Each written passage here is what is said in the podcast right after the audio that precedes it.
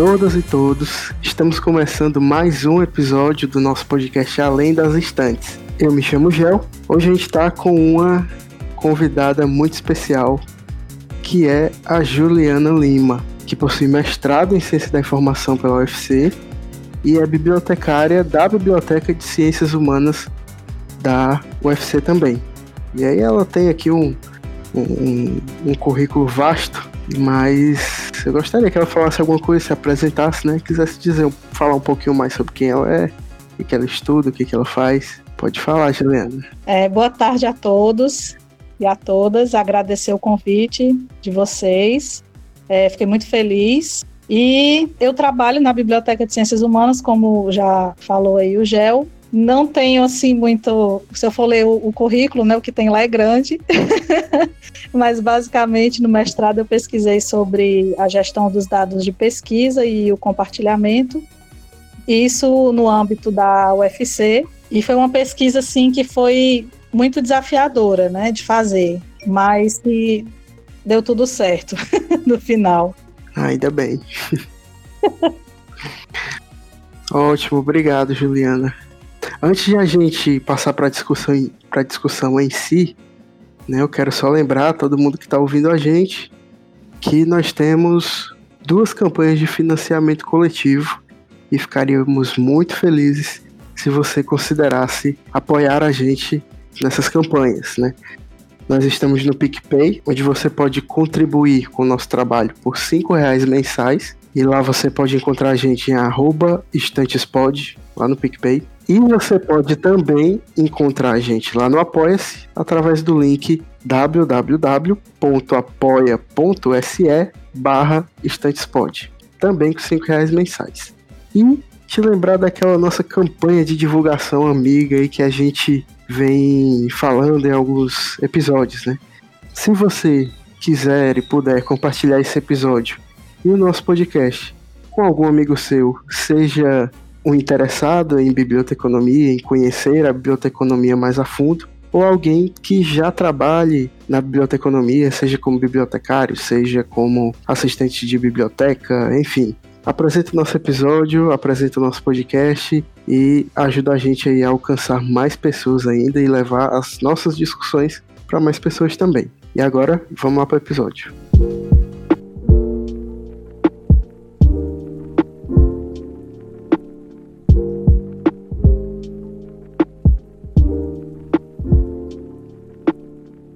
Antes de começar aqui as perguntas, os debates com a Juliana queria só explicar por que é que a gente pensou esse tema, né? Bom, essa pandemia aí do novo coronavírus, né, causando a Covid-19 e tudo, possibilitou pra gente alguns, e aí eu digo a gente, não apenas o podcast, mas, mas a comunidade científica como um todo, a debater, a se debruçar um pouco mais sobre a ciência aberta, né? A gente vê, por exemplo, que a Cielo fez ali, liberou um, um, vasto material, criou um hot site só sobre a Covid-19. A gente viu que o YouTube, por exemplo, desmonetizou e tirou propagandas ali de vídeos relacionados à Covid-19, né, para possibilitar é, maior acesso ali, reuniu todo esse material em um lugar só. Vários jornais derrubaram seus paywalls em matérias relacionadas ao coronavírus, à Covid-19. E a gente vê que existe esse esforço internacional no meio científico de divulgar mais essas informações, de trocar mais informações, para que a gente consiga chegar em uma vacina e uma, uma solução mais rápida para esse período, né? E aí, com isso, com essa oportunidade, a gente pode refletir um pouco, né, sobre como é que funciona e qual é a importância da ciência aberta e do acesso aberto aos dados científicos e às pesquisas científicas, tanto durante como após, principalmente após a pandemia, né? se a gente tivesse um, um, um, modelo de produção de ciência que fosse realmente aberto, assim, em sua maioria, né? Onde é que a gente conseguiria chegar com isso. Então, esse é o objetivo da gente estar tá discutindo esse tema hoje. E é para começar, acho que não dá para começar de uma forma diferente.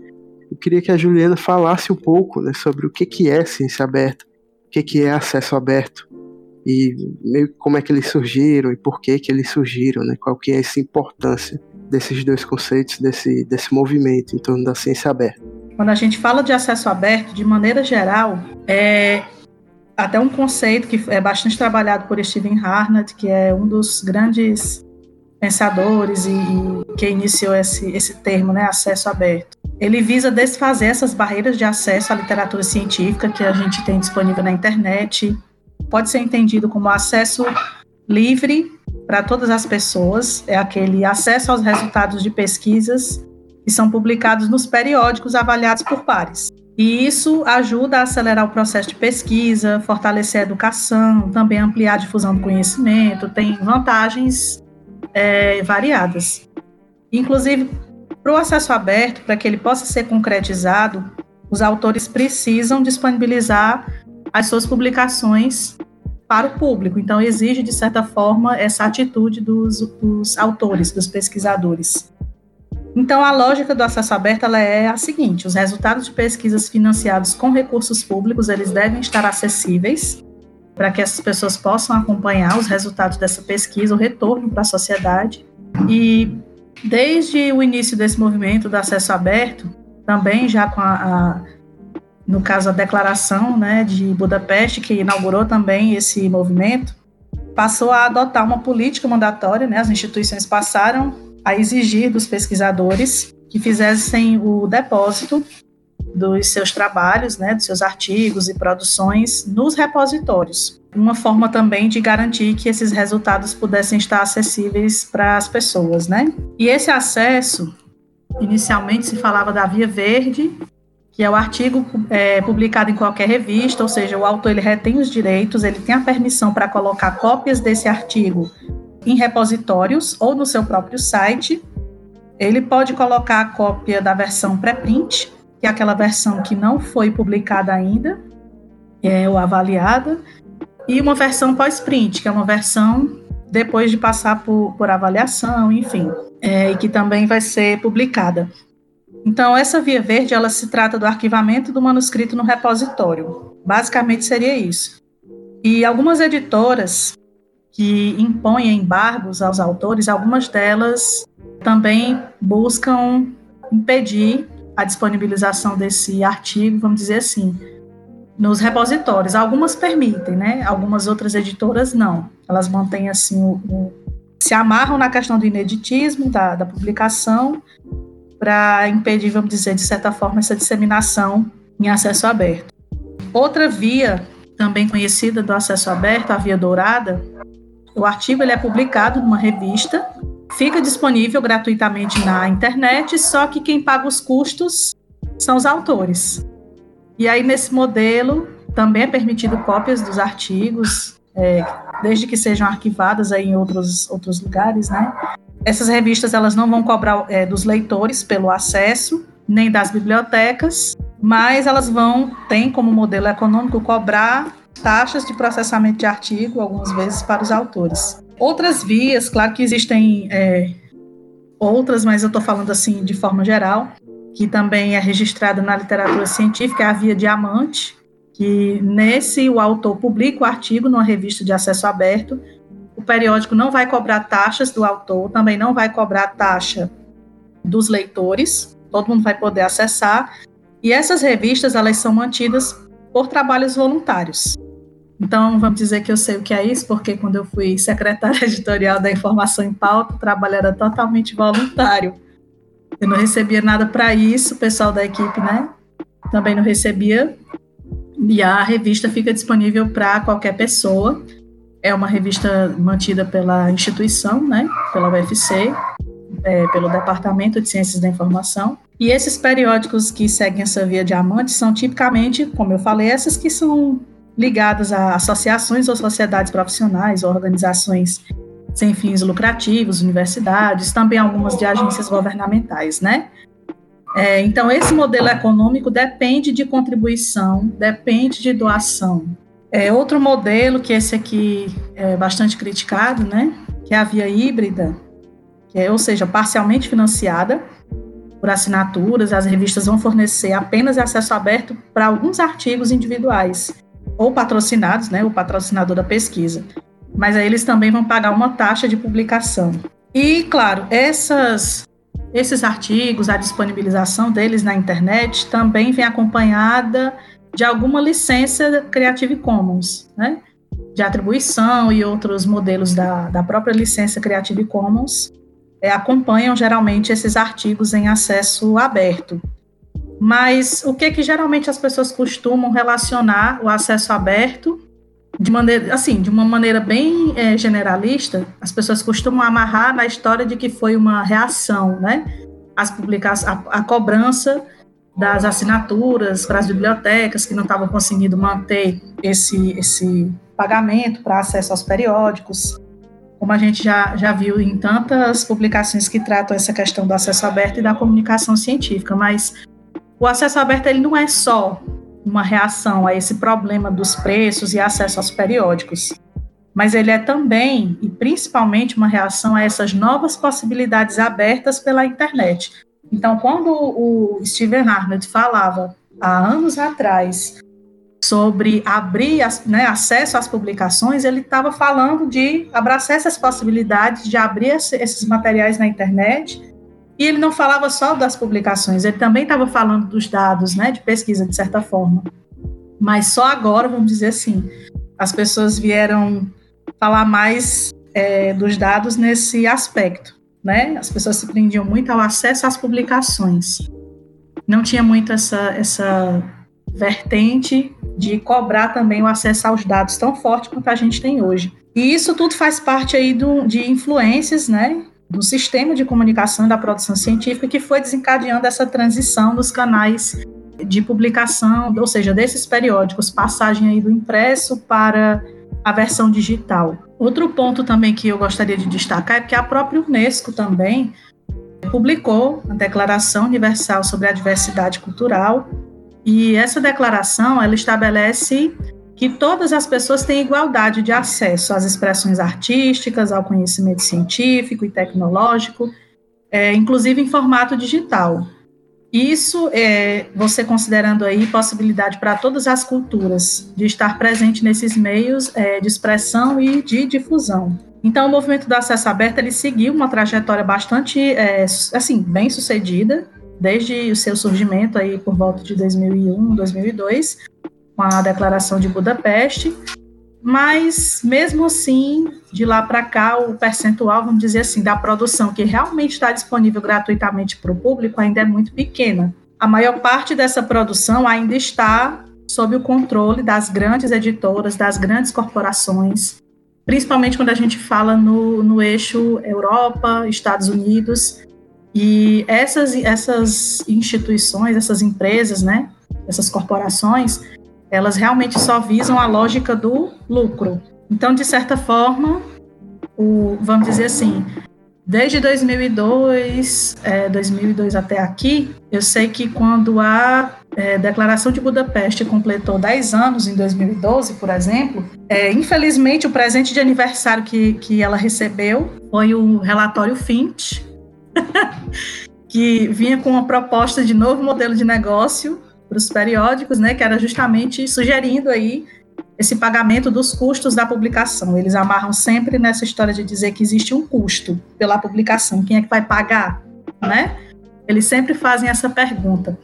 Então, esse modelo ele vai priorizar o chamado acesso aberto dourado híbrido, né, como melhor estratégia para defender o acesso aberto imediato à produção científica, e aí, no caso, passar a cobrar dos autores, né? Para que essa, essas produções ficassem disponíveis para as pessoas. Pronto, eu queria só pegar um gancho do que você falou, né? Acho, que você, acho que você citou aí alguns pontos interessantes para a gente continuar a nossa conversa, né? Acho que são dois pontos aí, né? Acho que o principal é que existem essas duas lógicas aí de acesso ao conhecimento, à produção científica, que eu acho que é a discussão central. Que em um a gente vê uma lógica de compartilhamento de acesso, né? Ao uhum. conhecimento produzido, e, e, existe outra lógica de apropriação privada desse conhecimento, né? uma lógica que, inclusive, e aqui lá vou eu, né? O revoltado social falar mal de capitalismo e tudo. Uhum. Mas é uma lógica inerentemente capitalista, né? Que visa obter lucros até no próprio conhecimento e até na produção científica e tudo. O que pode trazer efeitos muito negativos para, por exemplo, países mais pobres, né, que não tem como pagar uh, uma assinatura, por exemplo, como o Brasil tem no portal de periódicos da CAPES, que para mim é um portal assim muito completo, né, que é importantíssimo. Hum. E a gente espera que continue existindo, porque com esse governo a coisa está meio difícil. E o outro ponto era justamente sobre esse do da via dourada, né, em que o, o autor ele meio que paga para liberar o seu artigo, né? No sentido uhum. de que ele assume esses custos. Eu achei uma, um, uma matéria bem interessante, acho no site Open Knowledge Brasil, não sei se você conhece. Sim. De um, de um rapaz chamado Miguel Said Vieira, em que ele uhum. cita alguns dados interessantes aqui. Por exemplo, se eu sou pesquisador e eu quero publicar aqui meu artigo na Nature, onde ele fala uhum. especificamente da Nature, eu vou ter que desembolsar aí por artigo, para minha pesquisa estar tá disponível, 5 mil dólares. E é por artigo. Hoje isso beira os 30 mil reais. Se a gente for trazer para um salário de um professor brasileiro aí, deve dar o quê? Sei, uns. Quase. Para alguns professores vai dar o salário inteiro para publicar o seu artigo. Coisa de 6 mil, 7 mil reais. Aliás, o dólar aí a 6 reais, então o preço vai lá para cima. 30 mil por aí. Ou seja, é, é completamente inviável, né? Esse tipo de modelo. É como tentar tapar o sol pela peneira, né? E aí uhum. tentar, tentar, tapar o sol com a peneira. E esse artigo ele traz justamente esse debate de algum, alguns periódicos querem parecer aí mais legais e tudo, abrem esse acesso pela via dourada, mas isso, na verdade, traz um outro peso para o próprio pesquisador, enquanto uma boa parte do lucro aí da, da, das pesquisas e das publicações vai para a editora. Se o autor quer deixar a sua pesquisa em acesso aberto, então ele que vai ter que arcar com tudo isso. Então existem essas duas lógicas aí muito conflitantes. É, tem toda razão, Gel. É, não, você não é o único revoltado, não, viu? Existe aí uma, um monte de gente revoltada com isso. Inclusive, só Outro comentário uhum. rápido, é quando eu entrei na universidade, e, e acho que foi no meu segundo semestre que a gente discutiu um pouco sobre ciência aberta, eu tive um pouco de dificuldade de entender essa questão do, da, da pesquisa do acesso pago, porque uhum. quando a gente olha para o Brasil, eu posso estar falando alguma bobagem, mas como, a, digamos que a maioria das, das universidades que focam em pesquisa são as universidades públicas, e, consequentemente, os periódicos, boa parte dos periódicos, imagino eu, sejam de universidades públicas, então a gente meio que não tem esse problema tão grave aqui no Brasil, pelo menos em produções brasileiras, né? Que a gente só tem acesso a outro tipo de pesquisa se for pelo periódicos da CAPES, portal de periódicos da CAPES.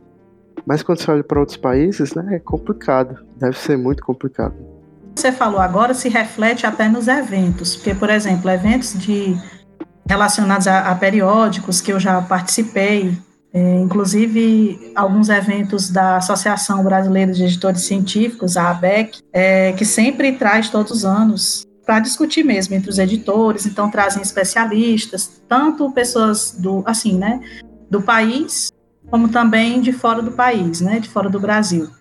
E a gente vê isso nas palestras para essas pessoas do eixo realmente Europa e Estados Unidos, eles só enxergam essa lógica de que tudo tem um custo, publicação tem um custo e alguém precisa pagar por isso. Então eles realmente enxergam como um negócio, né?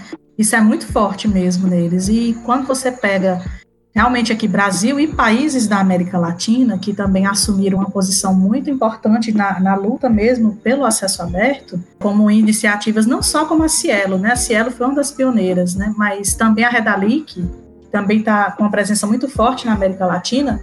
Você nota essa, essa diferença até entre os pesquisadores e esses palestrantes, mas o que, que é o, o ponto realmente dessa discussão? Até na minha pesquisa eu senti isso, porque claro que eu fui pesquisar mais essa questão do compartilhamento de dados. É alguns pontos da, que a ciência aberta traz, mas foi perguntado para eles, inclusive, essas questões de se ele disponibilizava as pesquisas deles em, em revistas de acesso aberto. E, por incrível que pareça, tive respostas assim que realmente diziam: não, eu, eu quero sempre publicar em periódicos de acesso aberto E já eu tive respostas de algumas áreas que gostariam de publicar em revistas de acesso aberto livre e gratuito, né, sem que ele tivesse que pagar nada e sem que o leitor também tivesse que pagar nada. Mas qual era a barreira? Para CAPs, para pesquisadores como ele, né, de produtividade, ele teria que publicar em revistas A1 e as revistas A1 da área dele todas eram de acesso híbrido. Então ele tinha que desembolsar algum, algum valor e publicar nessas revistas. Fora que também foram discutidos aí a, a questão da, da tecnologia envolvida, de certa forma, entregue para os leitores e também para os autores nessas revistas. Porque você vai para o, por exemplo, você até falou, o site da Nature. É aquela estrutura realmente que dá gosto, né? De você ver, acessar, você realmente nota que existe qualidade no que está sendo entregue, mas também se não tivesse com o valor que é pago, né? que é muito alto. Realmente, as taxas de processamento de artigo da Nature são caríssimas, mas ela não é a única a cobrar, né? Existem outras que adotam também essa política. E quando você pega a estrutura de revistas nacionais, pronto, vamos pegar essas revistas que as universidades mantêm. E elas não têm muitos recursos como a Nature tem. E teve autor que disse: Não, eu gostaria de publicar na revista tal, que é de acesso aberto, eu sei que fica aberto para todo mundo, eu não preciso pagar nada, mas é uma revista mantida por voluntários e nem todo mundo está disponível na hora que eu preciso. O site está fora do ar mais de uma semana, então assim, a falta de pessoal para trabalhar na equipe dessas revistas é, também meio que compromete, vamos dizer assim, essa questão. Por mais que a gente diga que isso parece pequeno, que não influencia, mas influencia também. Infelizmente é um dos pontos negativos.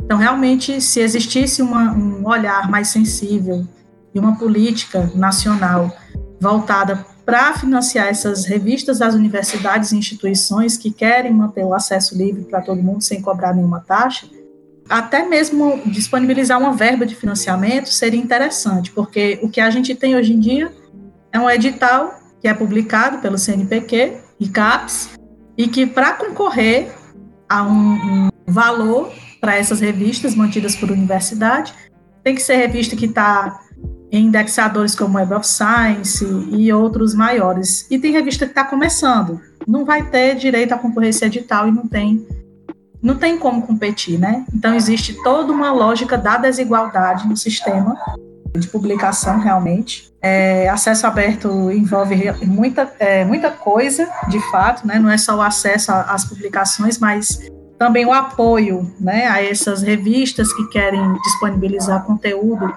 gratuito e de qualidade para os leitores, né, e para os autores.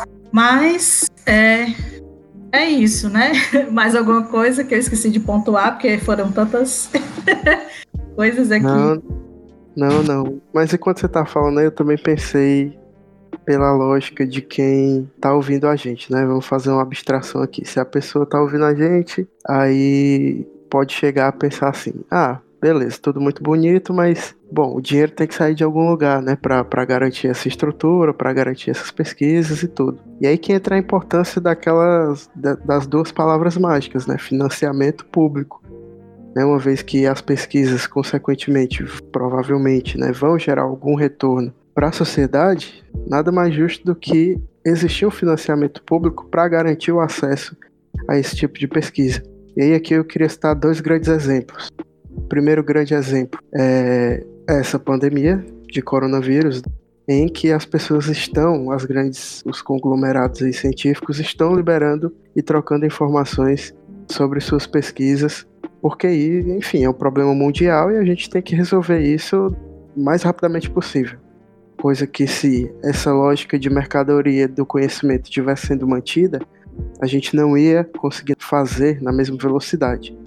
E outro grande exemplo é o da própria UFC. Uh, ah, por exemplo, uma pesquisa financiada com dinheiro público para tentar, não só da UFC, né, várias universidades pelo Brasil, mas eu cito aqui a UFC em específico, né, uma pesquisa com financiamento público para desenvolver um respirador, por exemplo, ou então equipamentos médicos ali necessários, equipamentos de proteção né, que podem ser uhum. desenvolvidos ali com, com impressoras 3D e tudo, desenvolvidos de forma muito mais barata do que se o governo estadual ou federal fossem comprar de outros países. E a gente tem toda a condição de voltar a nossa indústria para a produção disso, porque é isso que a gente está precisando agora.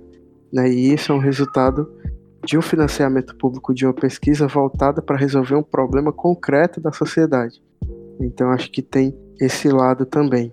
Mas tentando caminhar um pouco no debate, eu queria que você comentasse sobre dois pontos rapidinho, né? Como é que anda a uhum. legislação no Brasil sobre ciência aberta e acesso, e acesso aberto?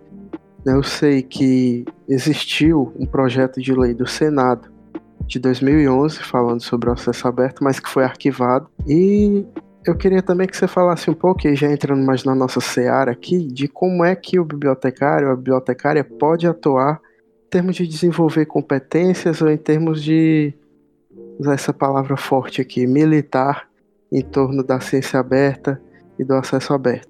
Certo. Só me relembra aí a primeira pergunta, Gel. Fala. Eu falei rápido demais, muita coisa. Ai, ai. É sobre a legislação no Brasil. Se existe, Beleza. Tem alguém pensando alguma coisa sobre isso? Sobre isso, né? E sobre ciência aberta, acesso aberto. Certo.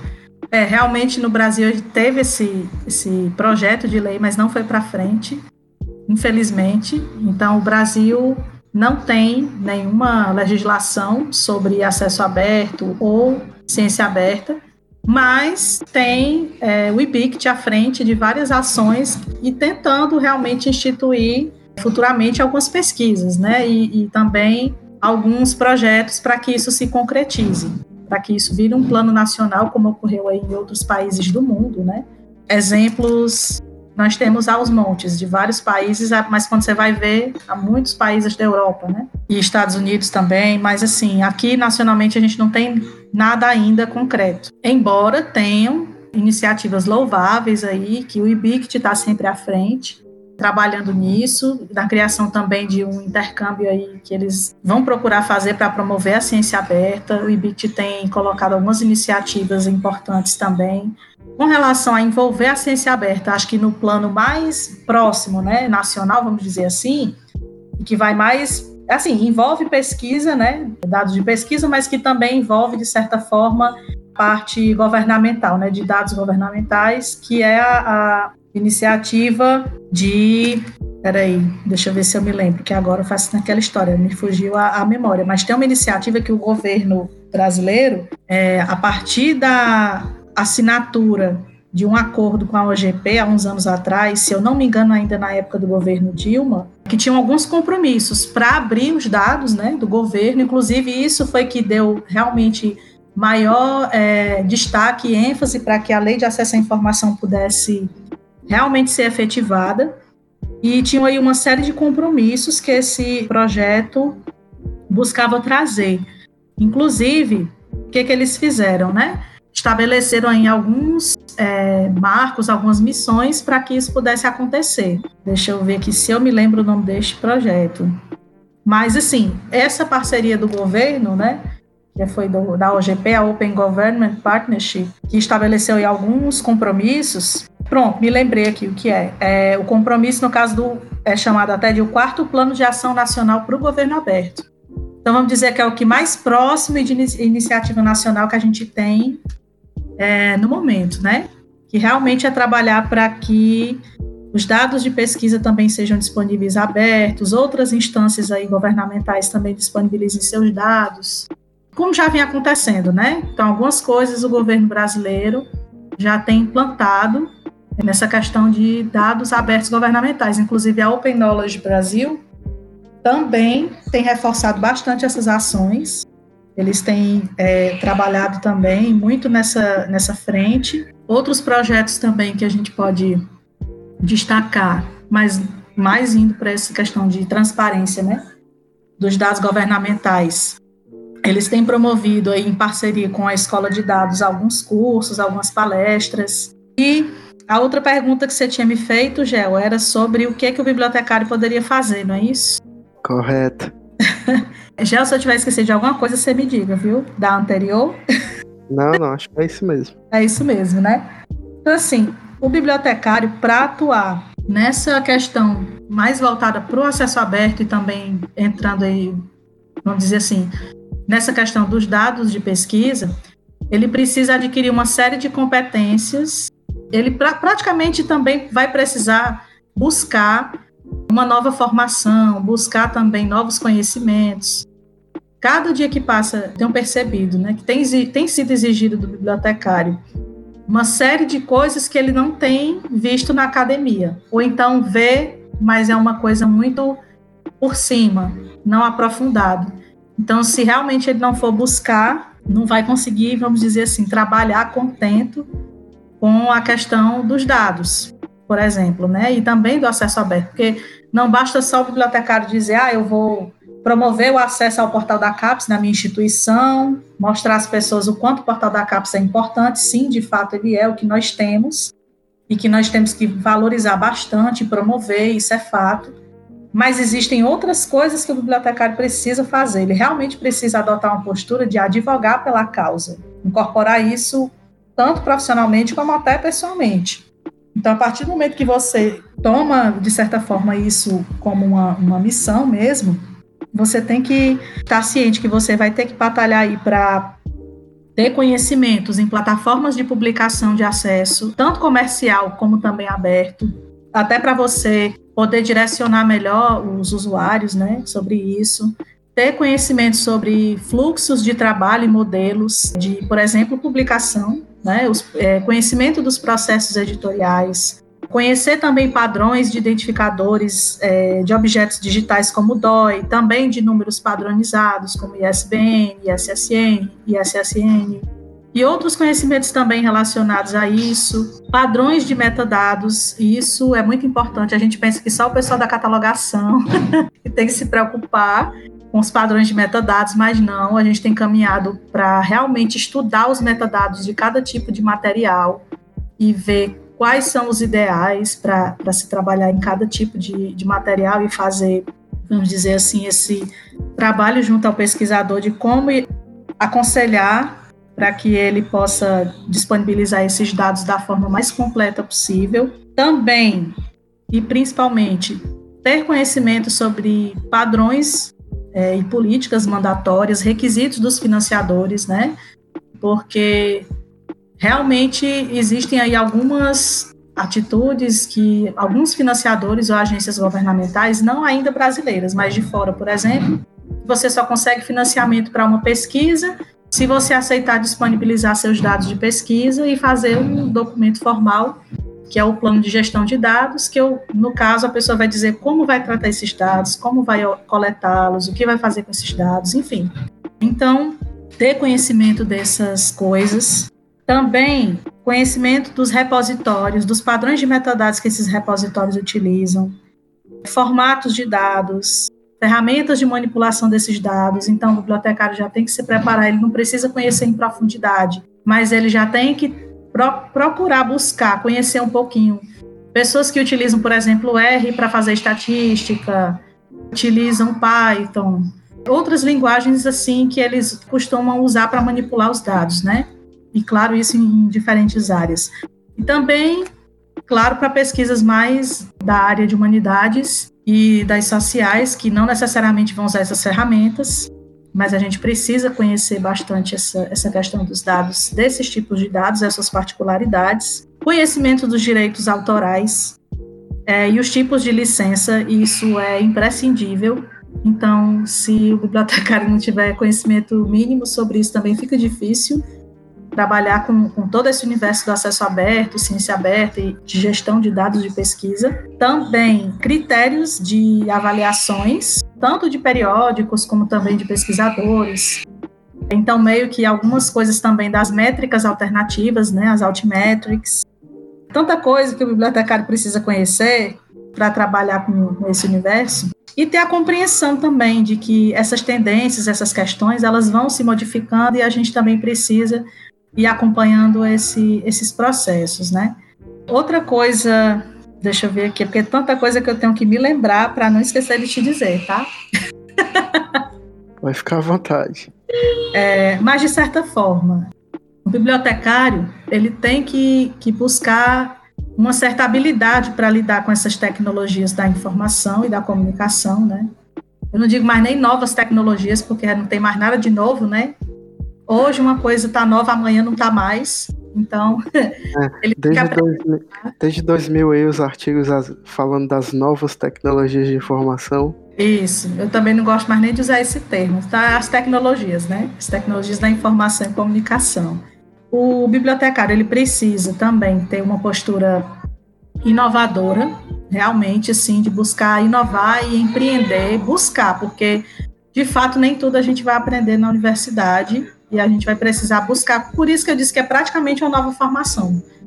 Porque até para trabalhar com dados, esse campo também ainda não está muito bem definido, e com a ciência aberta também. O que a gente tem como bem definido é esses conhecimentos básicos da nossa área, né, conhecimentos básicos de direito autoral, trabalhar bem com a questão dos metadados, também ter uma visão holística, né, visão holística e global da sua instituição ou do local que você atua, porque vai tornar mais fácil você reconhecer os, os é, setores que produzem dados, para que você também possa traçar um plano para atender a, a, demanda dessas pessoas, e habilidade para prestar consultoria, porque eu não sei se vocês ouviram já isso em alguma disciplina, mas o bibliotecário ele pode e deve prestar consultoria, né? Quando a gente fala em acesso aberto, a gente fala em ciência aberta e em gestão de dados de pesquisa, o bibliotecário tem que estar preparado para dar essa consultoria para os seus usuários, né? Então, é consultoria desde qual é o repositório que eu vou disponibilizar meu artigo, se é um institucional, eu posso mandar para outro. Tem auto-arquivamento? Não tem? Como é que eu faço? Se tem auto-arquivamento, me explique. Como eu faço a elaboração de um plano de gestão de dados? Que sistema eu utilizo? quais os metadados eu utilizo para antes de disponibilizar meus dados em um repositório. Então, tem uma série de coisas que o bibliotecário tem que estar preparado para dar consultoria. Como também essa questão dos direitos autorais, né? A gente não é, não, claro, não vai ser especialista em direitos autorais como um advogado que se especializa nisso. Mas é como eu disse, o básico a gente tem que saber para poder orientar é, os usuários, né? E também desenvolver algumas habilidades é, cooperativas trabalhar em cooperação e colaboração, e isso tem sido cada vez mais difícil. Né? Embora a própria ciência aberta ela fique sempre batendo na mesma tecla de colaboração, né? cooperação entre as áreas, entre os cientistas, mas infelizmente algumas áreas, e isso acontece também na, na biblioteconomia e ciência da informação, poucas pessoas costumam colaborar ou, ou cooperar umas com as outras, né? E isso torna mais difícil.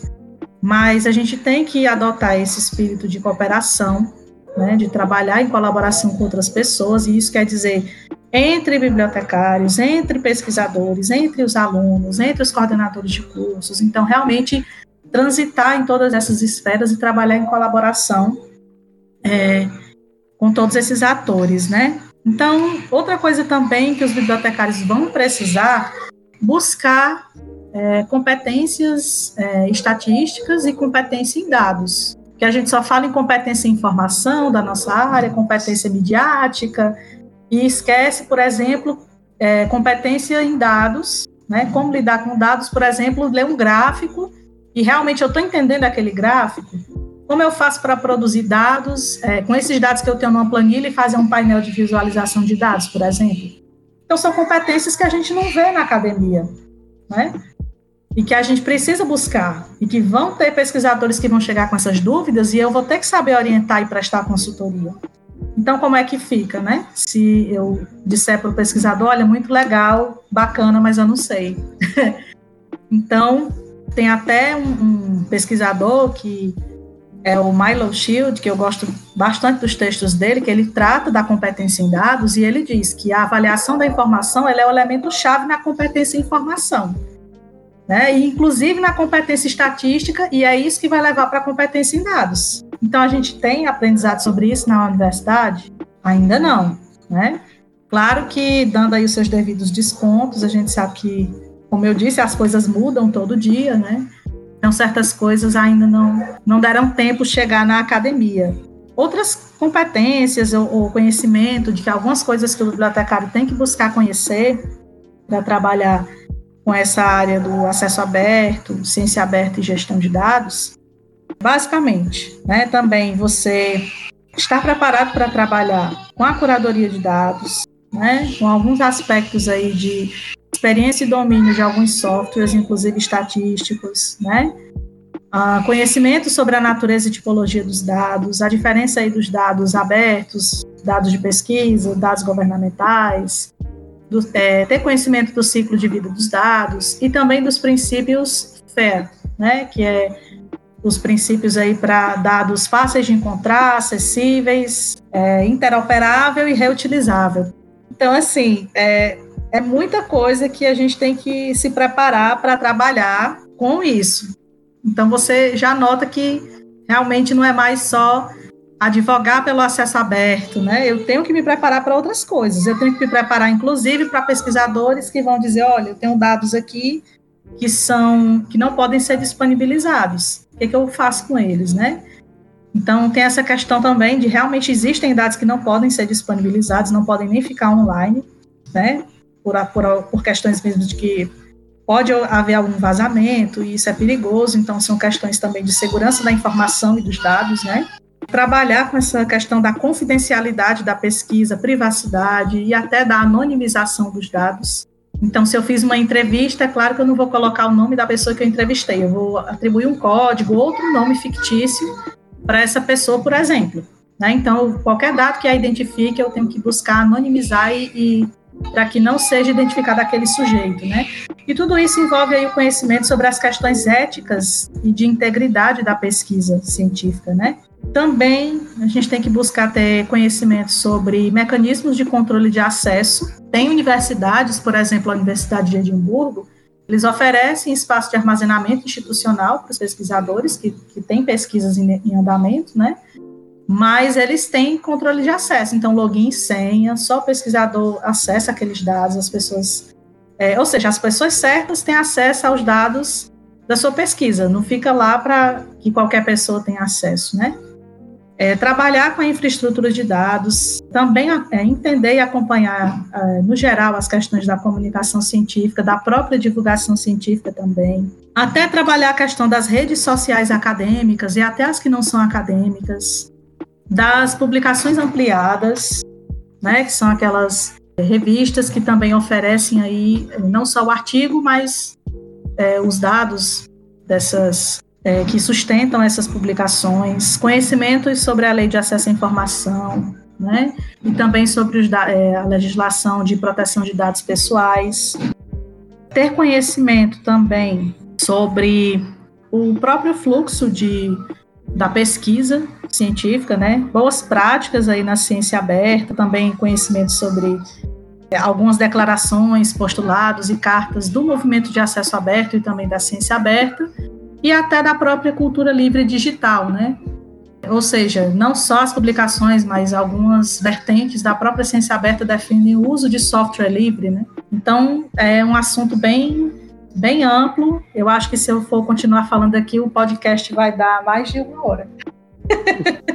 é, é consequência de quem sabe o que está falando. A gente está caminhando aqui um pouco pro nosso limite de tempo, hum. mas eu queria que, que você desse algumas indicações, por exemplo, para quem está ouvindo o nosso, nosso podcast, quer trilhar aí esse caminho das pedras aí, como é que ele consegue, como é que ele pode começar, como é que ele pode ter essa introdução né, ao tema, como é que ele pode começar a pesquisar um pouco sobre ciência aberta e entender um pouco mais desse universo todo.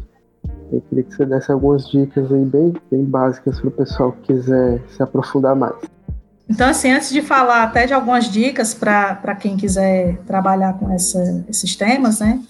Esclarecer de que a ciência aberta ela é essa prática científica que vai permitir que outros pesquisadores possam colaborar, contribuir, tanto com essa questão dos dados de pesquisa, mas também com outros processos de investigação científica, né, e que vão possibilitar o uso, reuso e a redistribuição dessa, desses dados e também dos métodos, e que geralmente eles a pesquisa, no caso a ciência aberta, ela é baseada em pilares como dados abertos de pesquisa, né, códigos abertos, é, publicações científicas em acesso livre e gratuito e também a revisão por pares aberta, que aí é, é uma coisa também tem sido bastante polêmica atualmente, né? Então, basicamente, a ciência aberta é um termo bem genérico, ainda está em expansão, né? Ainda está em discussão.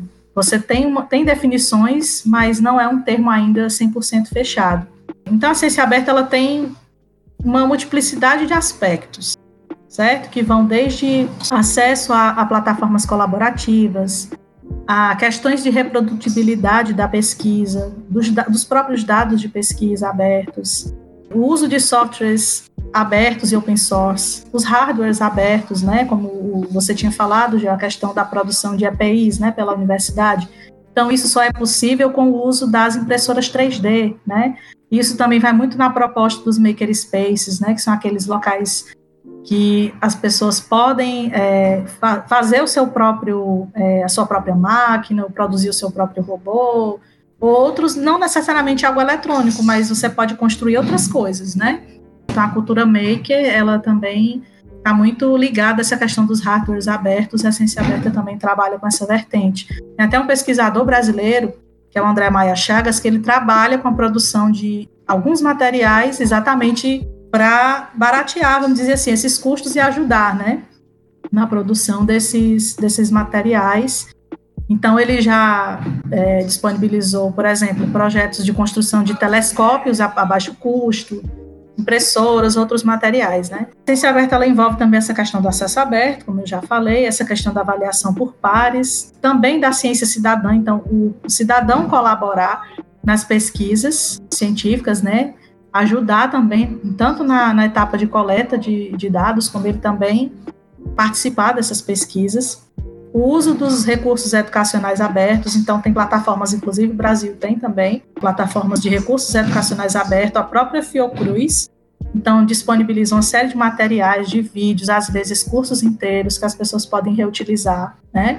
Existe a proposta também dos cadernos de laboratório, abertos, que é mais o pessoal das exatas ou química, por exemplo, né, que utilizam os cadernos eletrônicos de laboratório para fazer suas anotações e disponibilizar para o público. Então, realmente é advogar por todas essas causas. E essa ciência aberta, que busca aí esse compartilhamento e troca das informações e conhecimento de maneira livre e restrita, também tem se estendido aí para outras esferas da sociedade, desde as artes, né, desde também a educação, como a própria pesquisa científica em si, é, as tecnologias, como eu já falei, também até na, na seara dos negócios, né? Então, quando você fala de inovação aberta, por exemplo, é uma coisa que é muito voltada também nessa questão da ciência aberta. A própria questão do governo, né? Essa participação, da, é, criando legislações ou políticas públicas de governança que, que vão colaborar para que esse conhecimento científico chegue para as pessoas e também que envolve o patrimônio cultural, né? Como os museus, as próprias bibliotecas, os arquivos. Então, tem uma iniciativa internacional, que se vocês quiserem pesquisar depois, a Open Glam, trabalha aí com essa proposta dos museus abertos, né? Arquivos abertos, bibliotecas, enfim, algumas coisas mais, vamos dizer assim, o acesso, ampliando o acesso do público, né, a esses bens culturais. E para quem quiser trabalhar realmente com essa área, eu indico que comece do básico, né?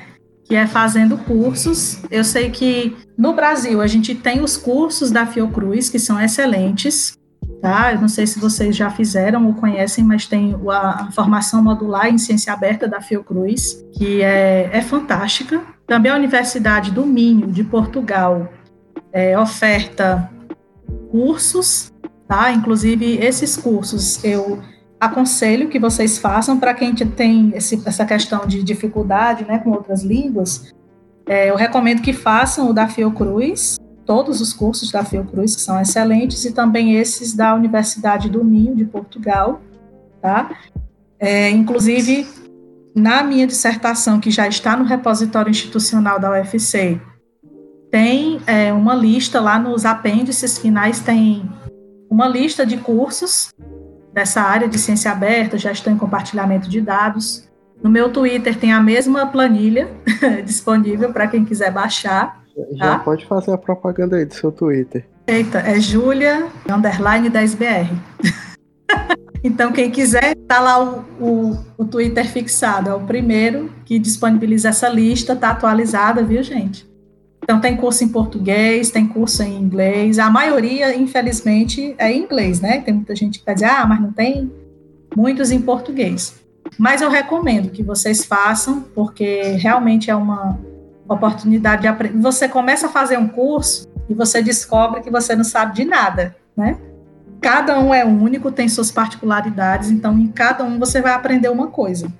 Mas para começar mesmo e de qualidade, eu indico os da Fiocruz. Aí você vai partindo para os próximos, né? É, o da Universidade do Minho, por exemplo, o nome do curso é o Essencial da Gestão de Dados de Investigação, que é na plataforma Now, que eles utilizam, né? E esse tem um certificadozinho no final, gratuito, né? Porque vocês vão ver que na lista tem algumas ofertas de cursos que são gratuitos e outros que são pagos, né? Mas assim, paga a certificação, né? Você faz o curso de graça, e se quiser o certificado, você paga um, valor a mais. Infelizmente o dólar não está muito bom, né? Tá quase a seis reais. É, não vai ser esse ano que eu vou conseguir ir pra Disney. É, não. Aí você é, faz, faz como eu, né? Teve um que eu fiz, aí tava muito, não, não, tá muito caro. Eu fiz, aí quando foi no outro ano, eles abriram de novo Aí não tava tão cara, eu digo, não, agora dá. Aí eu fiz. Inclusive, já aqui até uma experiência minha aí que eu tive uma vez com. Acho que era com um curso sobre RDA, que era da Argentina. Se você fosse ver Sim. o preço na, na, moeda da Argentina e o preço em dólar, meu Deus do céu. Era, é. era uma diferença gritante. Isso em reais. É, e eles cobram caro. Eles cobram caro, viu? Bem caro. Mas assim, gente, é, para quem quiser começar realmente é fazer cursos. E um desses cursos, inclusive, se vocês quiserem conhecer, e eu recomendo, ele não tem é, certificação, tá? Mas a página tá lá, que é a página do Mantra, da Universidade de Edimburgo. Esse foi o pioneiro. Foi o primeiro curso, tipo assim, colocaram na, na no site, tá aqui disponível e tem o perfil do pesquisador, o perfil do bibliotecário, tem outros, mais, mais outro, acho que é um ou dois perfis lá, que você acessa e tem acesso a uma série de, de vídeos, exercícios. Então, realmente já é para começar a colocar o bibliotecário de dados na veia. Então, esse é pioneiro, o curso do Mantra. É tanto que a partir dele, outros foram surgindo aí ao longo dos anos. Tem um curso também que eu é, fiz, é gratuito, e sou apaixonada por esse curso. Ele está em inglês, mas eu realmente recomendo, que é, é, a série de cursos do Open Science MOOC, né?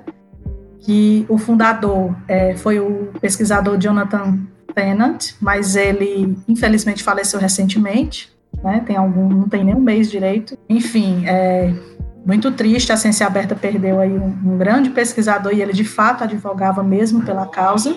Inclusive, esse curso Open Science Mock, tanto os, o pessoal do Letrário da UFC, que trabalha, né, o grupo de estudos da, que trabalha com tradução, né, na UFC, eles me ajudaram, me deram um grande suporte, porque na época que esse pesquisador lançou também esse curso, ele tinha essa visão de deixar o conhecimento disponível para todas as pessoas, e ele tinha essa preocupação de que estivesse em outros idiomas. Então, eu lembro que na época ele convocou vários pesquisadores e bibliotecários no Twitter, quem quisesse colaborar, ou é, fazendo conteúdo para o curso, ou traduzindo. E eu lembro que na época eu entrei em contato e o pessoal do Letrário me ajudou e a gente contribuiu com a tradução do curso para português do Brasil, né? Não português de Portugal, mas português do Brasil. É, enfim, a nossa contribuição está lá, está feita, só ainda não está no ar, mas o curso foi traduzido.